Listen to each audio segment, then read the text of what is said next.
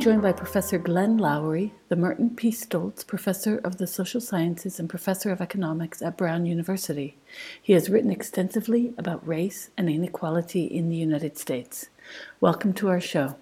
I have been following you for many months. It all started when Adolph Reed be no platformed from the DSA in Philadelphia and New York this spring over his article that he wrote for, I believe it was Common Dreams. I don't know if you followed this debate, but uh, I did not. And who are you speaking of again? Adolph, oh, Adolph Reed. Oh, Adolph Reed. Adolph Reed. Yes. I, I, didn't know he had been deplatformed. Oh, I guess I did catch wind of this somehow. Yes. He was raising questions about uh, whether to frame the inequality issues in, in terms of identity and race was was the right thing to do. Am I well, correct? there were two issues. Yes, it was that. It was about class and uh, he, of course, makes the argument that class is where we need to be focused on the left, and that race comes becomes part of a larger.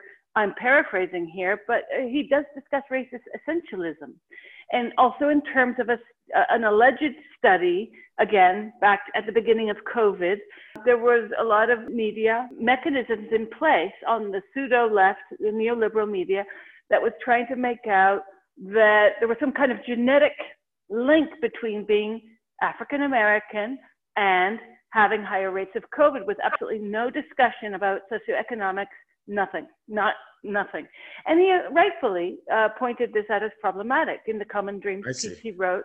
He was deplatformed, and I was like alarmed because yes, yes. this seemed to signal to me a, a, much larger problem of race essentialism that's been on the left for many years or again, when I say the left, we've got to put quotes around that because what left are we talking about?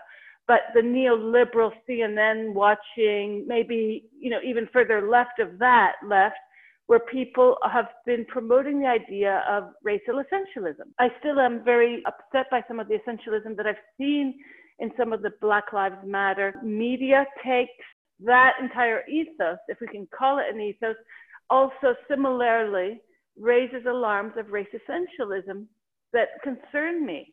So when I came across your talks online and many dialogues you've had with other scholars, I was very impressed because I was like, finally, we can talk uh, coherently about a, a, problem or about a series of problems without oversimplifying everything, because I think that's also happening. And and okay. I was, you know, wondering. I mean, when you you've spoken a lot about in recent weeks about Daniel Patrick Moynihan's report, uh, the Negro family, the face, the case for national action, and some of the problems that Moynihan faced back in the day when he was also called, he was called a racist for pointing out certain problems uh, about single parent households to today where pointing out anything, even on the basis of science or social science, becomes almost this this uh, dance of um, is the person brave enough to discuss this, or do we shy away and pretend that nothing matters? You know, it's almost as if speaking about social sciences today and other even sciences becomes a matter of um, being brave enough to fight the the various labels that might come one's way even being called conservative. I'm sure you've been called conservative for things that you that that might are in a rationalization of what is being said is simply a discussion. So everything's Indeed. been so politicized, Glenn. And one thing I really like is you speak truth to some of this nonsense. And we're living in a period of time where the left and right have shifted, where I'm seeing the left coming out with these racialisms that I just can't make heads or tail of.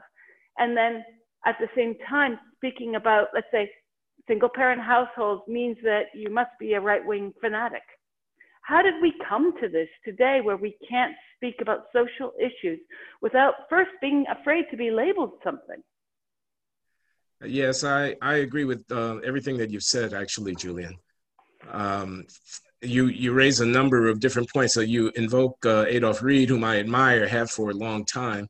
I must say, I, I don't consider myself to be on the left. I'm, I'm afraid I'm, I'm too much of a neoliberal as an economist to, mm-hmm. to, to feel comfortable with that designation. But I have, but I have uh, great, great sympathy for the point that racial essentialism uh, crowds out from a discussion of the inequality problems in, in that involve uh, African Americans, crowds out from that discussion a consideration of more fundamental dynamics. And so, so race is in and of itself not the causal engine that's driving uh, the circumstances that one, uh, you know, food insecurity or homelessness or poverty or, or mass incarceration the temptation to see race as the primary causal factor and then to invoke a crusade of, of anti-racism. This this uh, needs to be resisted. And uh, i would have sympathy for resisting it through an analytical lens that put much more emphasis on class positioning and uh, on economic uh, structures. So so I, I would say that.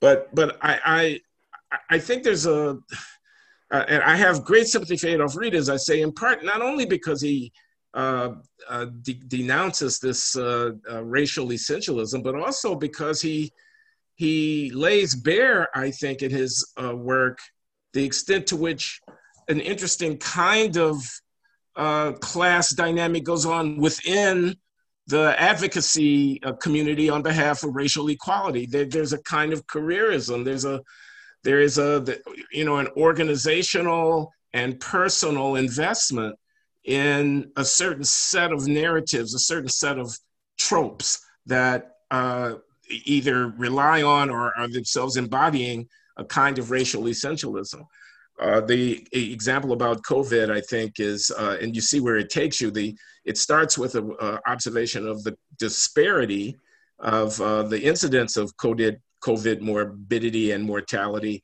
And it ends up in, in this headlong rush to be able to paint it as another instance of white supremacy and of uh, anti-black racism. It ends up embracing the very kind of biological essentialism that the uh, people on the right of the of the uh, far right of the political spectrum embrace. So so that's one thing I want to say. I, I get a lot of um, value in my own thinking out of reading Rogers Brubaker, the sociologist at mm. uh, UCLA. Um, uh, there's a book, uh, Ethnicity Without Groups, that I that I much admire. But the broader point about Brubaker is he he makes us aware of the of the choice that we make in racial framing, you know, in framing incidents in a particular uh, uh, sort of race uh, uh heavy narrative.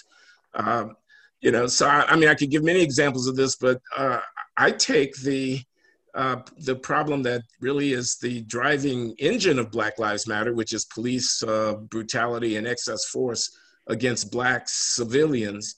I take that as a case in point because when one sees a uh, event, a police officer shoots a civilian, uh, this is a problematic uh, thing if the officer is uh, doing so in excess of his legitimate authority and so forth. This is something that should call that should be called to our attention.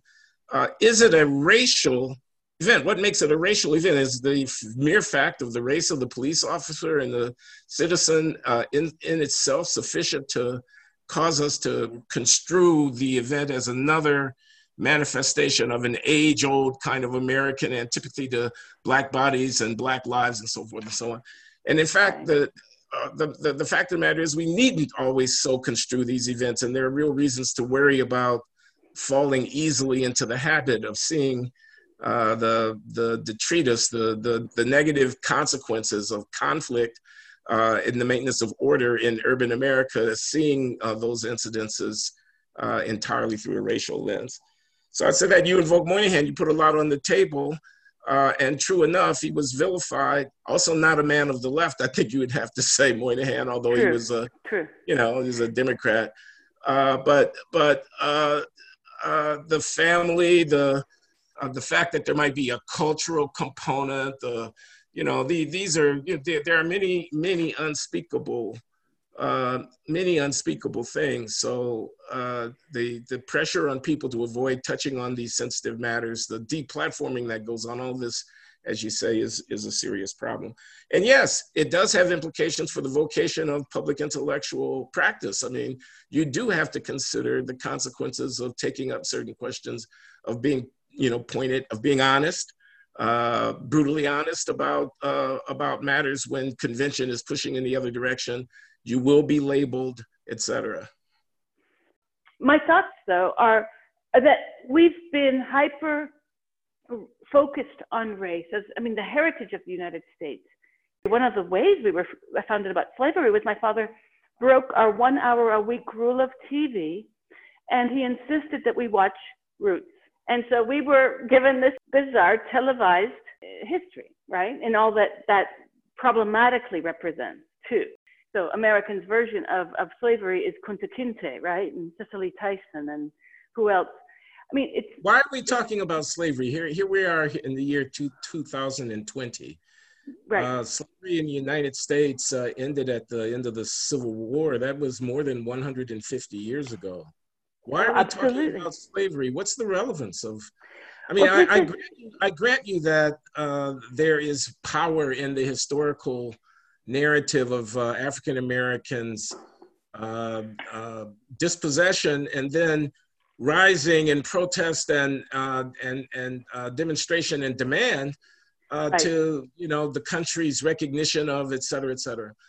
Uh, I grant you that, but slavery is not new in human experience. Uh, it is as horrible as it is. It's as horrible as it is.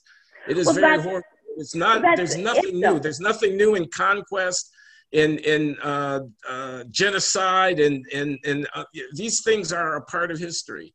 They're they're a part of the human experience. But the uh, thing that I that strikes me about let me just say this, Julian. I just want to yeah. say this. There's value in the success the story about the success of the abolition of slavery, at least within the United States, I grant you that it, it still goes on uh, on the planet in, in various forms. There's value in the uh, nobility of the rise of African Americans from serfdom because the black population in the United States at the end of the Civil War were serfs. They, they were peasants uh, to uh, the uh, condition of being the most prosperous and uh, powerful people of African descent on the planet.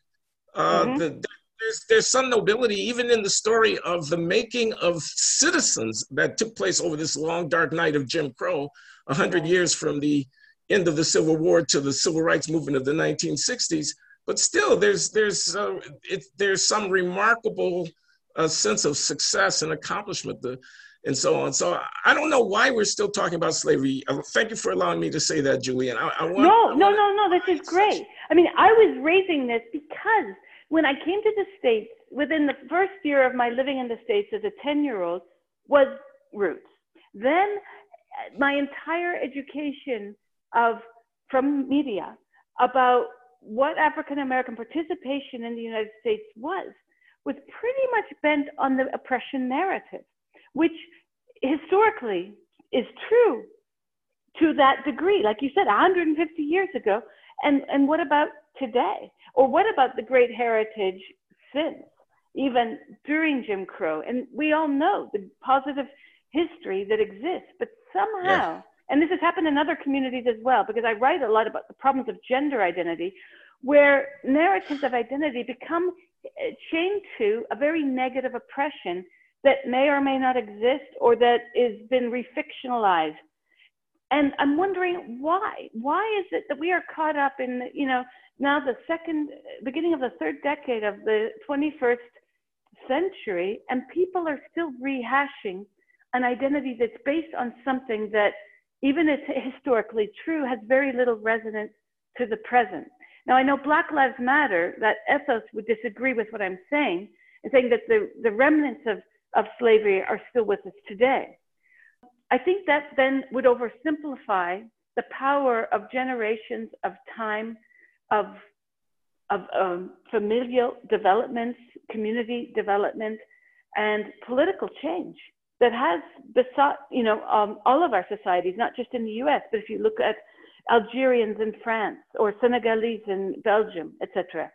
There's so many, there have been so many changes such that I wonder why our entire encapsulation of identity uh, for African Americans somehow must harken back to the most oppressed near history that we can come up with to the same thing when it comes to identities of other sorts. I'm very critical of gender identity because it seems to function purely on stereotype. And I've been thinking about this because what we're seeing only because people want to have an identity or because people are unable to evoke some of the problems of, let's say, policing. And you've spoken a lot to many of the other cases of police violence where, aside from Tamir Rice, if a white person is killed by the police, that becomes almost ignored.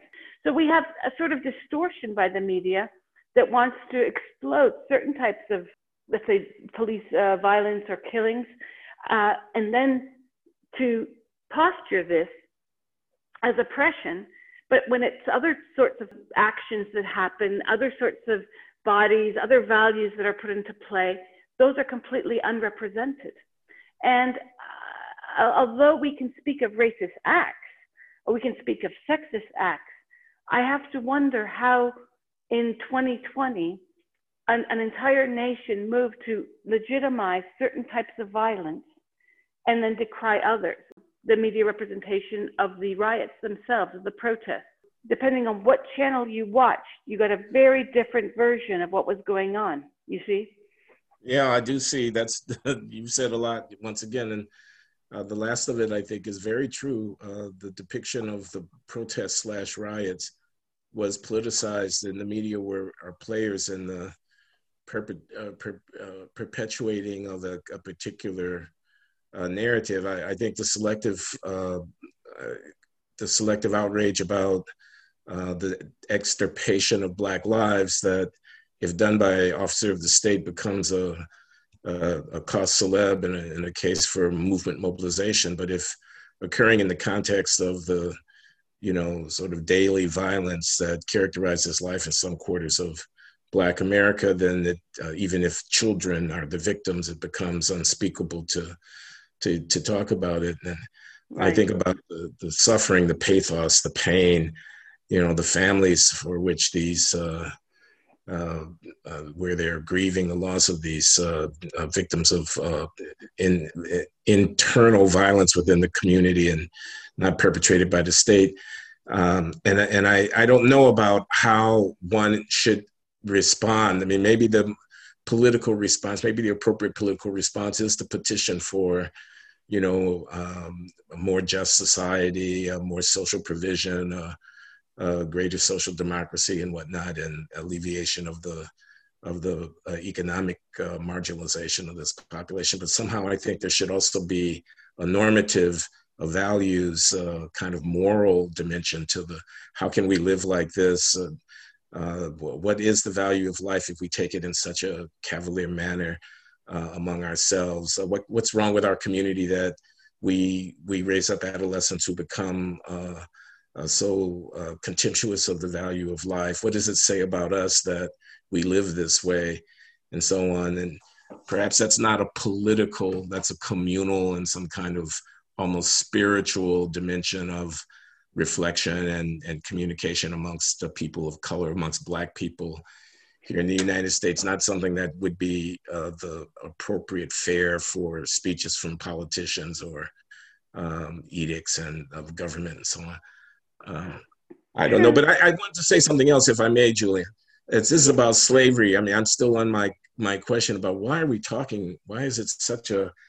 Uh, you, you, say that the young protesters now would object if you were to, to poo-poo slavery and if you were to focus on uh, other things, but uh, uh why?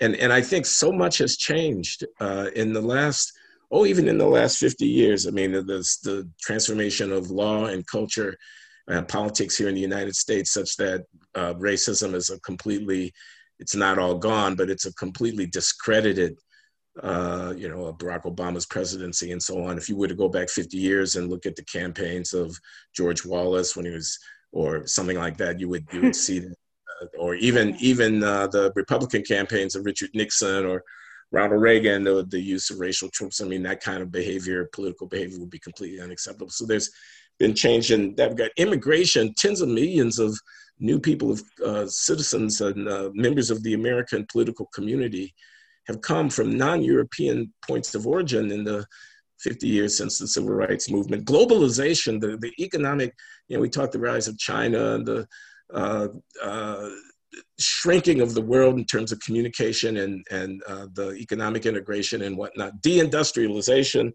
uh, technological, the, the uh, tech revolution, everything is different. The country is complete. These are the realities that uh, have to be uh, grappled with. The uh, evocation of slavery and the lapsing into this kind of romantic rhetoric where you generalize away from all the actual structural dynamics. I mean, you free float from from history. Uh, so, yeah, I, I, have not answered your question about why we are in this condition, but I just wanted to add my two cents in terms of. No, but I think it's great. They even the frustration over it because I remember, you know, All Lives Matter a few years ago, and I was like, okay, I get what they're saying. I don't understand why they're picking on people who won't parrot this, who rightfully also say or, or, Black Lives Matter, I'm sorry, who the people yeah, who yeah. come back with all lives matter. And I'm yeah, like, okay, we're two sides of the same coin, right? Right. And I just sort of let that go. I didn't give it much credence at the time. Because, because they're you know, exacting a, a, loyalty oath. They what they want is obeisance. They're they're asking you to affirm that you believe as they believe, that you see as they see. It's it's a test. Well, this is exactly how it's so parallel to the uh, transgender narrative, where if you're a woman and you don't say trans women are women, believe me, your inbox will be full of threats, especially if you're a writer. And there's public ideology in recent years has taken this turn that if you don't parrot the given agenda, you will be persona non grata very quickly your employer will be called up. You will be deplatformed from talks. Your editors will be contacted. You know, this is what's going on for uh, easily the last eight years. And I don't think it's a very useful political tool because really, if you want to get people on your on your platform, I'd say threatening them isn't a great way to go about it personally, or you know, cajoling them into saying it, or else you'll call them a racist on, on major media um, but you know, it, it does also make me laugh in a way because I'm thinking this is what racism is. I mean, this is not racism, not parroting Black Lives Matter. That's just not racism. That's an ideological difference. You know, we've seen uh, the Philadelphia Fire, a really great book. I think it was written in the late 80s. You know, beautifully talks about what went on in Philadelphia and the the protests against the police and the attempt to bomb a block of the city you know? Oh i, I remember up, that very well. I remember that yes. Yeah i mean the, in watts you've spoken about watts. I saw you speak about that a few weeks ago. I mean these are like serious you know this is these were serious issues this was where racism actually was at the core a lot a lot of um, well-to-do not just black, but also white Americans, middle upper class Americans have been pushing the Black Lives Matter agenda to the disgruntlement of many people who would like to be talking about class, poverty, right? And I'm wondering how we got to where the left in the States, they continue, they consider themselves the left, uh, are pushing for identity and words to be parroted rather than getting at some of the socioeconomic reforms that might be better suited over toppling statues, build, burning police buildings. Black Lives Matter is trying to push the idea that people are discriminated against because of the, the color of their skin, where a lot of the people who've created Black Lives Matter are very affluent African American women. Well, that's yeah. certainly true, and I was I was alluding to that a little bit in reference to Adolph Reed's uh, putting his finger on the internal uh, kind of class structure of the of the protest and advocacy uh, uh, community, uh, you know, movement dynamics where careers and uh, uh, cuts in, and I mean, you know, the uh, the the leading spokespeople, the pundits, the Uh, people who write books, the uh, people who uh, give, you know, I could name names, but I don't want to make it personal.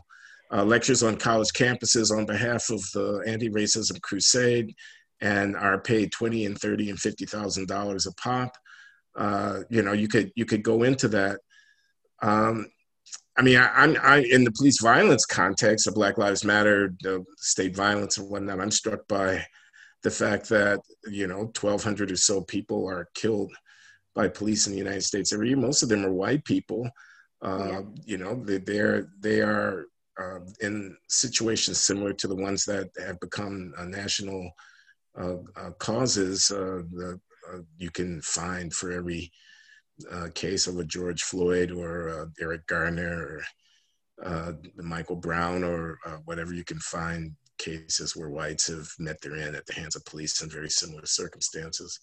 Mm-hmm. Um, so uh, the the the trend I think in um, the uh, economic disparities, the the the, the uh, literature on uh, discrimination in uh, wages and uh, housing and so forth, it continues to report that there are some you know adverse effects or differences that are not explained by other factors disadvantaging African Americans. There's still some discrimination, but the magnitude of that uh, has gone has gone down substantially.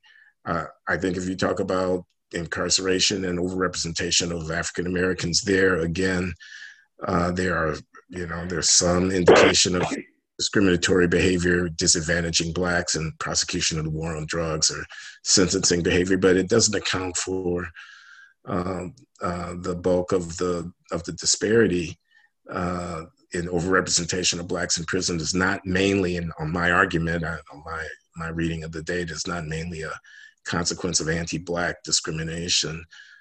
Uh, again, I'm not I'm not sure I'm being responsive to your uh, question, Julie, and you wanted something no, no, about. No, I was just curious if if uh, to your research on issues of of class and uh, police violence, even where I mean, a lot of people are saying that the reason why George Floyd was killed uh, Breonna Taylor was killed was because they were black. When you look into the cases, however, there's another story to be told. And um, not that, you know, is there a litmus test for these officers, especially in some of the cases in the last two years, some of the officers have themselves been black and Hispanic and, and Filipino, etc. So that's true. What what is the the bar here?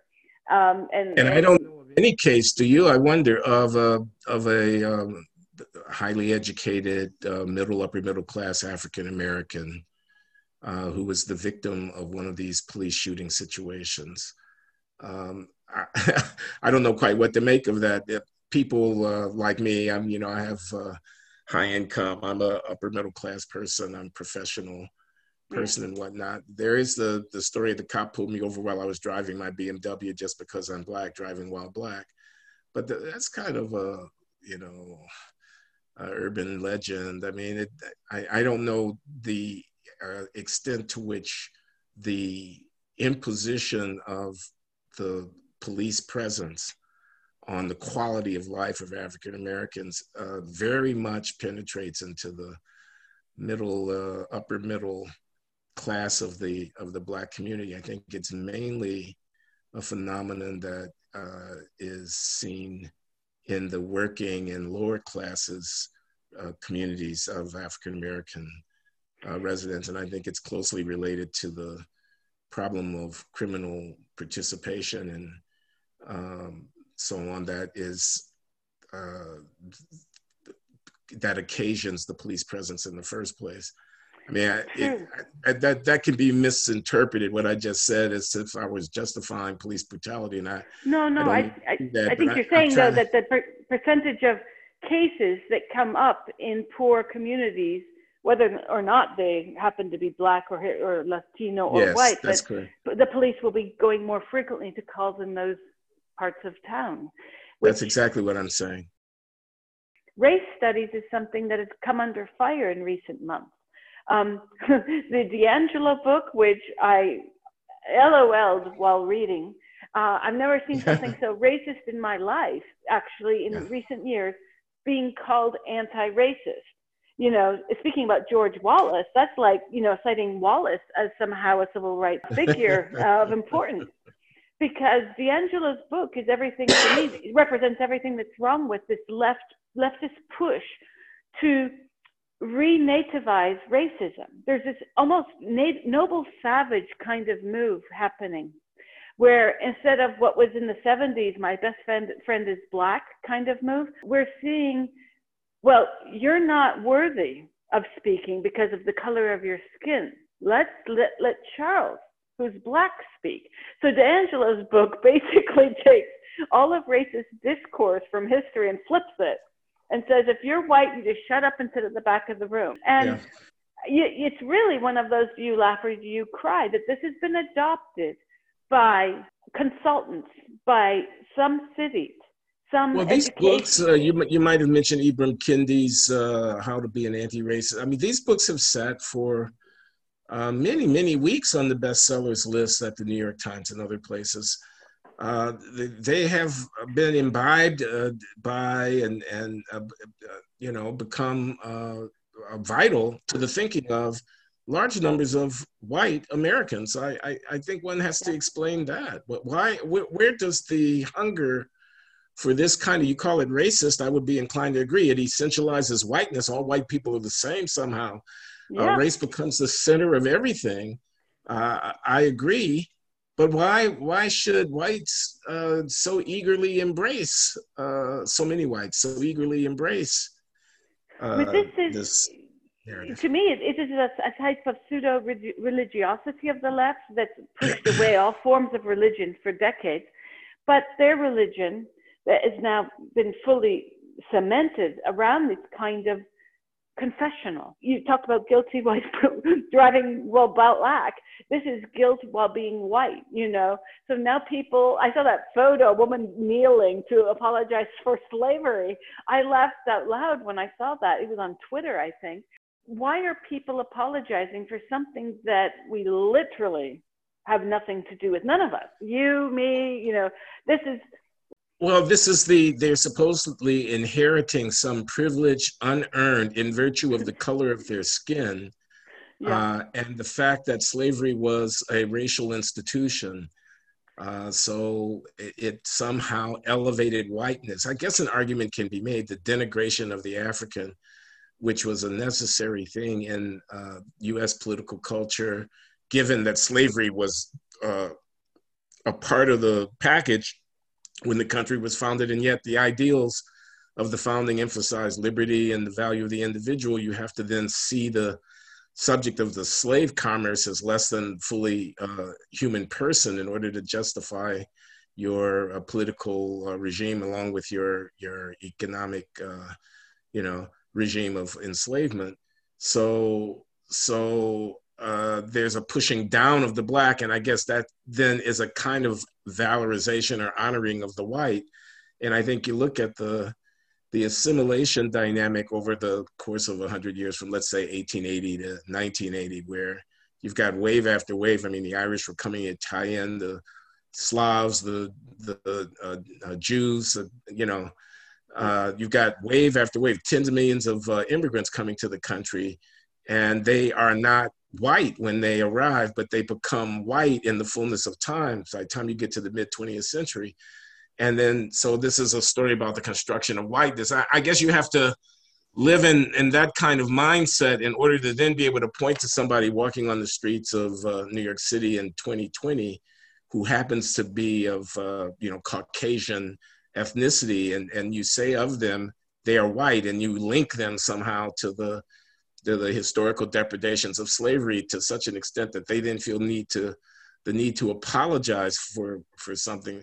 I don't know. It's a it's a very odd it's a very odd way of thinking about society. I mean these uh, these uh, intergenerational inheritances of responsibility and of guilt and of entitlement. A black person walking around the day who points to the suffering of distant slave ancestors and then turns to society and extends their hand and says, pay me, pay me for, for what? Did I, I somehow inherited the debt? You didn't give 40 acres and a mule to my ancient slave ancestors.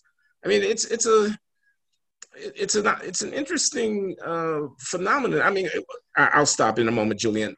Uh, most people, most progressives think the inheritance tax is perfectly justifiable. And they say to the wealthy people who insist that they should be able to convey across generations the benefits of their own life success keep your hands off of my wealth. I want to give it to my son. That's what, uh, and they, they say to those people, no, no, uh, your claims of intergenerational entitlement are not absolute in a society such as we live in. And yet, the very logic of my ancestors were enslaved, you owe me, depends upon a kind of intergenerational inheritance, uh, uh, property right entitlement claim that's not so dissimilar to the person who owns a farm who wants to be able to leave it intact to their offspring and not have it broken up by estate taxation would make. That's a very good It's point. ironic. It's ironic. No, it's true because that argument's often made by people on the left, and um, uh, that is a contradiction in that in that term. The events of the summer made me think about how, as a country, we are hyper conscious of race and made to be so in large part because when you go to the university, especially since the late 80s, there's been a whole host of humanities studies to teach us about that. Now, this raises an issue, of course, because race does not exist amongst humans. And, and Darwin discusses this to great ridicule of his enemies at the time in The Origin of Species. Race had become a new thing in the early part of the 21st century when we learned well over 150 years ago that race does not exist amongst humans. But here we are reinvoking race. And why do you think that people are so keen to hold on to a, an identity as race on the left now? This isn't George Wallace anymore. This is the neoliberal left and further afloat.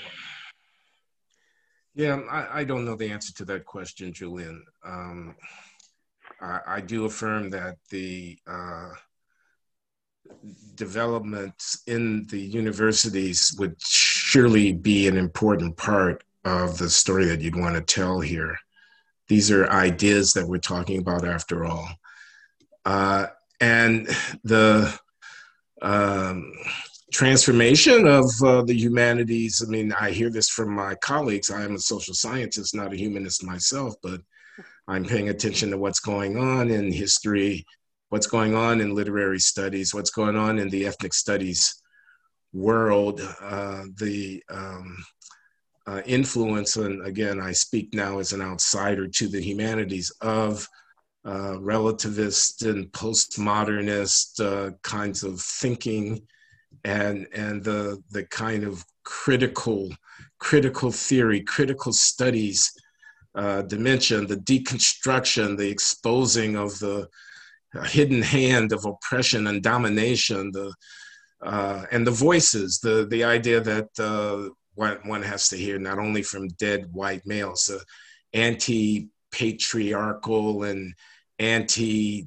uh, supremacists, uh, you know, uh, decolonizing the, the, you know, these themes seem to resonate very powerfully uh, in, uh, in the humanities and in some areas of the social sciences, certainly in anthropology, I think one would have to say, maybe to a yeah. lesser degree in sociology. Uh, so so things are going on, and I, I'm just a humble economist over here. I, I'm not a cultural historian. It seems you need a big sweeping view mm-hmm. to to fully uh, to fully grasp what's happening. One thing I am noticing in the last 15 years, some of even my former students from New York and elsewhere, um, they are not they are not able to afford the lifestyle of their parents. And I do wonder if this has to do with the left lack of material power. Therefore, the surrogate to that is the only thing uh, that they can have for free, which is language. So you call me as I tell you to call me. you parrot my political diatribe or else. Oh, I like this. I like this. Um, I've thought similar things myself that you mentioned the statute debate. Uh, and I, I, thought these are the arguments of the weak. These are the arguments of the powerless. This is a tantrum that's being thrown here.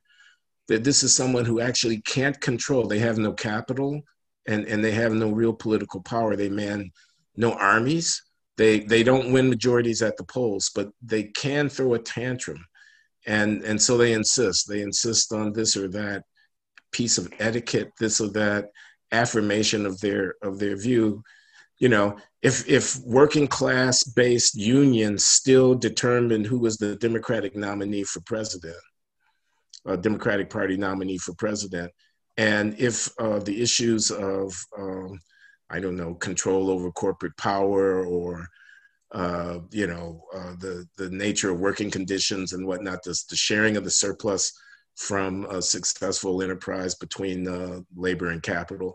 If those were the if those were the forefront issues, there'd be no room and no need for the mobilization of people's enthusiasms based on uh, their uh, on their identitarian uh, uh, associations. It's only in the absence of a movement, uh, as it were. This is ca- all caps movement, and by which I mean a serious political confrontation with the underlying structures of economic and political power. In the absence of a movement with all caps, we have a movement in lowercase or a set of movements in lowercase, which are these uh, effusions of identity fueled uh, uh, demands. They, they issue demands. There's an insistence. There's a, and it's a faux politics. It's not a resonant uh, politics. It invites patronization. You're being placated when the powers that be accede to your stature removing demands. They are merely tamping down your tantrum. They're not really ceding any power. You're listening to Savage Minds. If you like this and our other podcasts, as well as our articles and essays, please consider getting a paid subscription. Now, back to our show. It was very interesting to me this summer to see side by side the protests over George Floyd and then the care, what's called the Karen incident in Central Park. And the reason why this struck me is because there was a great op ed, and I can't remember his name, I think it was in the New York Post, where the writer accused Chris Cooper, I'm sorry, this cracked me up, of being the real Karen. He wrote, well, the real Karen here is Chris Cooper because he's the one that goes into the park and is being all what the British would call jobs worth about the rules. And you know, she her behavior was atrocious, but he went out to set up and make her follow the rules. So you had sort of a power head. Meanwhile, everyone was saying, oh, but look at George Floyd. And a lot of us were like, what, hey, this guy did not get the treatment of George Floyd. Um, do we know that's what her goal was? Uh, you know, this was, it was a very cheap assault from uh, the Amy Cooper side of it. But I found it quite interesting how the media was running over itself to make a parallel between that incident and George Floyd. There was yeah, no parallel to be made. In fact, it was all very media concocted, including Chris Cooper sending the information to his sister, who was in Hollywood, who then had a larger Twitter population to feed it to, right? So I did I, not know that, but yeah, I see what you mean. Yeah, I found it all very wow. This is well done, bravo. You know, it was well orchestrated, and not that I think Amy Cooper, you know, um, behaved well at all, but there were all these issues coming up in feminist groups that I was in. And they were like, well, if I'm a woman in a park and a guy starts coming up to me threatening to do something that I'm not going to like, I'm going to freak out. And you couldn't discuss that, of course, because where racism and sexism are standing next to each other, the racism will trump the sexism in this discussion, as I found out in Facebook groups. And the at the end of all the discussions with various women, you know, you just thought you just resigned yourself to shut up. Again, the self censorship that goes on in this era, where you're afraid to speak out because then someone will call you a Karen. it's also it's also tautological. So, well, well, yeah, I mean, I, I, I chuckle here a little bit because, well, what was the offense? See, the offense was that this black guy who just was out as he's a birder. So this is already contra the stereotype. He's an African American. He's out early in the morning, and right. he he has his uh, uh, field glasses, and he's a birder. And he's presumed to be a threat to this woman who invokes her racial authority. This is the narrative that uh, I'll call the cops on you uh, even though he is this innocent guy who's just out there watching birds. Now, what's the reality? Now, of all of the encounters that occur in New York City uh, across racial lines, how many of them are of that quality where Karen is uh, lording her presumed racial authority over a guy who's been profiled as a as a threat and is really just a, a you know aesthetic uh, lover of nature. How many are yeah. versus versus? How many are like a mugger or a potential mugger or a miscreant menacing a person who's black, who's black, uh, yeah. ca- causing fear, justified fear, uh, and a concern uh, amongst a, a person who might be white who encounters them in Central Park. What's the relative number, the, the relative incidence of those two types, of those two, uh, uh, uh, uh you know, ideal types of, of encounters between people? Well, the latter. The latter is more likely the case. Uh, so, so one of the reasons I'm trying now to answer your question about why we get caught up in the kind of uh, social media fueled hysteria around racial incidents as we do, as the Chris Cooper incident was. One of the answers, I think, is it's a counterweight to the unspoken but much more uh, overpoweringly empirically resonant reality, which is the antisocial uh, and uncivil behavior of so many who are black in the urban spaces encountering white people. That's the unspoken part of this whole uh, of this whole thing. Uh, and, and one of my concerns about why we our obsession with race is that how long can the unspoken remain unspoken? That is, how long can you talk about white offenses against poor innocent black people who are being preyed upon or wrongly accused without also beginning in the fullness of time to talk about white people who are offended against by blacks who are acting uncivilly. I mean, look at the robbery statistics. Uh, you know, the, the, the mugging, the, the prototypical mugging is not an innocent uh, black person being preyed upon by a white person. It's exactly the opposite. And there are many, many, many tens of thousands of those events occurring in the United States on an annual basis. So beware, be, beware racializing discourses about uh, about civil order and crime because uh, if you take it, uh, if you take the covers off of what is supposed not to be spoken of, uh, you're going to get a very reactionary uh, kind of uh, situation. well, the New York Post piece on the Coopers, I rather like that they have the same name, uh, dealt with the fact that it gave the backstory, something I did not know about, and I've lived in New York a long time, but it was about the birder culture and the ongoing war between birders and dog owners. I had no clue, but it's a thing. I, I, and he gives I a very good, yeah, he gives a very good history about this. And then that's when he comes down to, well, Chris Cooper knew the dynamic as an avid birder, and he took it upon himself to be the ultimate Amy. I'll send you the, the, the article. It's extremely yeah. funny, very well done. But it, it made me think a lot about the dynamics of power at play, especially since Chris Cooper, you know, two words out of his mouth, you're like, this guy's definitely the last person to be on the front page because the police shot him. Um, not that it would never happen, but he really, either you could tell the man is highly educated. And in the United States, as in most countries of the world, education is everything. Um, and that's what I feel like is missing from the Black Lives Matter discussion. One of the leaders of Black Lives Matter has actually given a lecture at a think tank with uh, very strong links to the Department of Defense.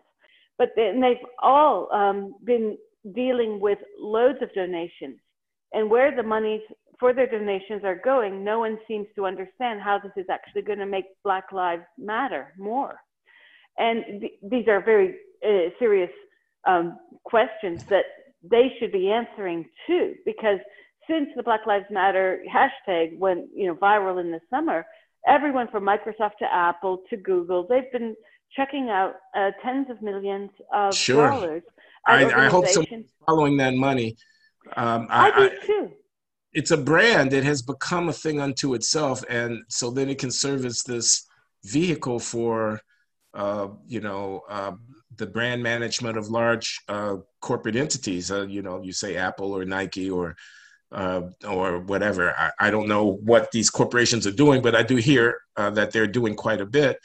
uh, by uh, funneling money. So then, what what happens to the money and who, you know, who who is uh, actually benefiting at the end of the day becomes an important uh, question. But but they do they didn't they stand in for something. They you know they they are an idea as well as an organization. Well, some of these uh, the money has also gone for the kind of training that DiAngelo offers. See, this is the problem: is when your your race consciousness training begins and ends with okay, whoever's white, you get to stand over there. Wait, that sounds to me like a lesson in racism, not in. I agree with that, and this should be pushed back against. I don't understand why a participant in such a training can't object and demand that it be justified that you classify people uh, preemptively in terms of their race. What do you mean by white? Who, you know, where where do you get off in uh, a racial training, uh, arrogating to yourself the uh, the right to to designate uh, people in this uh, in this crude kind of uh, binary categorization. It should be challenged. Yes, and, and, and certainly the way that we respond to uh, certain kinds of our culture is also caught up in stereotype. Like I remember reading the biography biography of Miles Davis and learning that he came from a very affluent family from I believe Missouri, St. Louis and his father was a dentist. And all of the myths surrounding jazz musicians were exploded with him right there. Uh, or the fact that, you know, the Russian poet Pushkin, the Russians, uh, I think when you start to study Pushkin, you find out that he has African heritage. But Russia, Russians don't run around saying our, our African Russian poet, right? And it's something that is very part of the United States. It's become a bit part of Canadian academic culture as well. So you'll see the the hash the uh, the the line, you know, Canadian African or Latino Canadian and Arab Canadian. And we've really fallen in love in Anglophone countries, especially with that line that divides this forced hybridity. Yet, go south of Texas, and throughout all of Latin America, you have the mestizaje, the, the Creole culture that's part and parcel. Maybe, maybe uh, Julian, excuse me for cutting in that. Maybe there's yeah. something too. You made a point about um, the identity uh, dimension getting elevated in the absence of the of the economic power, you know, and, and so, or maybe it was I who made the point, but it's the the point about if unions are down, then uh, identity politics is up because people basically uh, don't have a, way of trying to press their claims.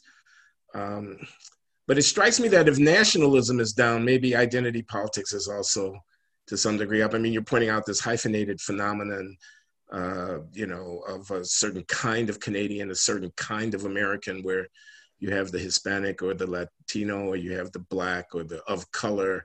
You know, this kind of emphasis on identity and it strikes me that the the phenomenon of nationalism, I mean, American Canadianness, asserting the nation's interest, kind of transcending the particularisms and on behalf of the corporate or collective enterprise, which is the nation. And it may be that the nation has blood on it on its hands. May, it may be that the nation, you know, fought wars in in the case of the United States that it ought not to have fought, or is is uh, understood through the lens of a 1619 project. That's the thing at the New York Times as right. being rooted in, you know, dripping in the kind of guilt, the, the association with slavery and whatnot. It may be that the nation becomes harder to advocate for, and the, the harder it is, uh, maybe that you elect a demagogue, a Donald Trump as president, and it becomes hard to be an American in an unself-conscious way. It may be that as the power of national idea goes down, then the space created for a flourishing of subnational identities uh, uh, comes into comes into being. Something like that. Well, it's interesting because you you know the funny part about watching the end of this presidential race. I, I was quite surprised when two days ago I flipped on the internet to Fox News and found their coverage more rational and objective than like CNN or MSNBC. And I was a bit flipped out. And I wrote this on my Facebook wall. And few people I know on the left said, Yeah, I've been following them since the last presidential election because their coverage was saner. And it was remarkably saner, which surprised me. I understand why this guy is liked by people, even if I don't agree with most of the things he says. Yeah. He's he's very brazen in how he speaks. He's he speaks popular jargon. He yeah. does not try to tidy it up and sound academic at all. And uh, people like that. Aside from the fact that he'll he on the one in one minute he's making a horrible imitation of a Chinese accent, and in the next thing, I like my Latino friends, and it sounds horrible, right? But it resonates with people. So meanwhile, uh, MSNBC, call... MSNBC is shocked that Latino voters have uh, favored him in Florida, and I'm thinking, well, of course they have, because for the last I... more than four years, all you've done is shame people that like him. Of course, the uh, exit polls aren't going to resonate with what's really happening because people are. I, I agree with this. I agree with this. I just want to say I, I interviewed a man, Jon Shields is his name, at my podcast, The Glenn Show. I oh. interviewed uh, Jon Shields. He's a political science professor at Claremont McKenna mm-hmm. uh, College in Southern California. Uh, his book is called Trump's Democrats, and it's based on uh, ethnography. He and his wife interviewed uh, voters in three towns one in industrial or post industrial town in Iowa, one in Appalachia, and one in uh, just outside of Providence, Rhode Island, here uh, on the East Coast. They're all working class white enclaves, and they all went for Obama twice heavily. Uh, one of them, in fact, had been going for Democrats for president since Franklin Roosevelt or something. I mean, you know, they're, they're very, very traditional Democratic constituencies, but they went for Trump. And he wanted to understand why. So he goes out and he talks to them. And the bottom line is he's one of us. He's like one of us. Okay. He, he, he is uh, plain spoken. Uh, he, he is a, a tough guy. Uh, he fights back. Uh, there, was a kind of uh, masculine or kind of macho dimension to it. He talks about honor culture. Anyway, he went to three working class white uh, counties in America, one in Iowa, an industrial town, heavily unionized, but in decline because of deindustrialization. One in Appalachia, very poor, uh, very white, very insular uh, kind of political culture there. And one on the East Coast, uh, Johnston, Rhode Island, just outside of Providence, uh, where uh, there's also a tradition of machine politics, kind of uh, Irish, uh, Italian, ethnic Democrat machine uh, politics. And these are all counties that went heavily for Democrats for many, many years and voted for Obama twice, but then flipped and voted for Trump in 2016. He wanted to try to understand why. And the bottom line on that was merely to affirm something that you had been saying about finding uh, it explicable as you listen to Trump speak about why it is that people might appeal to him that he was plain spoken. He came across as one of them. He he uh, in, embodied certain kinds of masculine virtues that, of course, we sophisticated elites know is patriarchal, and we would never, you know, affirm the the attractiveness of them. But for maybe this is a toughness. This is a you know giving as good as you get. This is a, a you know a kind of swagger. You know this this kind of thing. So that anyway, uh, I just wanted to add that to our discussion. During lockdown, I remember seeing this uh, interview with Pelosi standing in front of a refrigerator that cost, I'm sure, at least fifteen thousand oh, yeah. dollars, yeah. eating uh, frozen ice cream that probably cost five dollars each. You know, we're talking. She does not speak to the people like this, and that's where Trump wins. He can he can even be in a Rolls Royce. The way he speaks gets right to the heart of the issue. And it, and regardless of his wealth, regardless of how many taxes he did or did not pay, uh, he resonates with people who are struggling. We're, you know, we're talking via Zoom, uh, lockdown, world travel is stalled. And there's a lot of social commentary the last decade about how social media is distancing us, but we're now being distanced by force of this virus.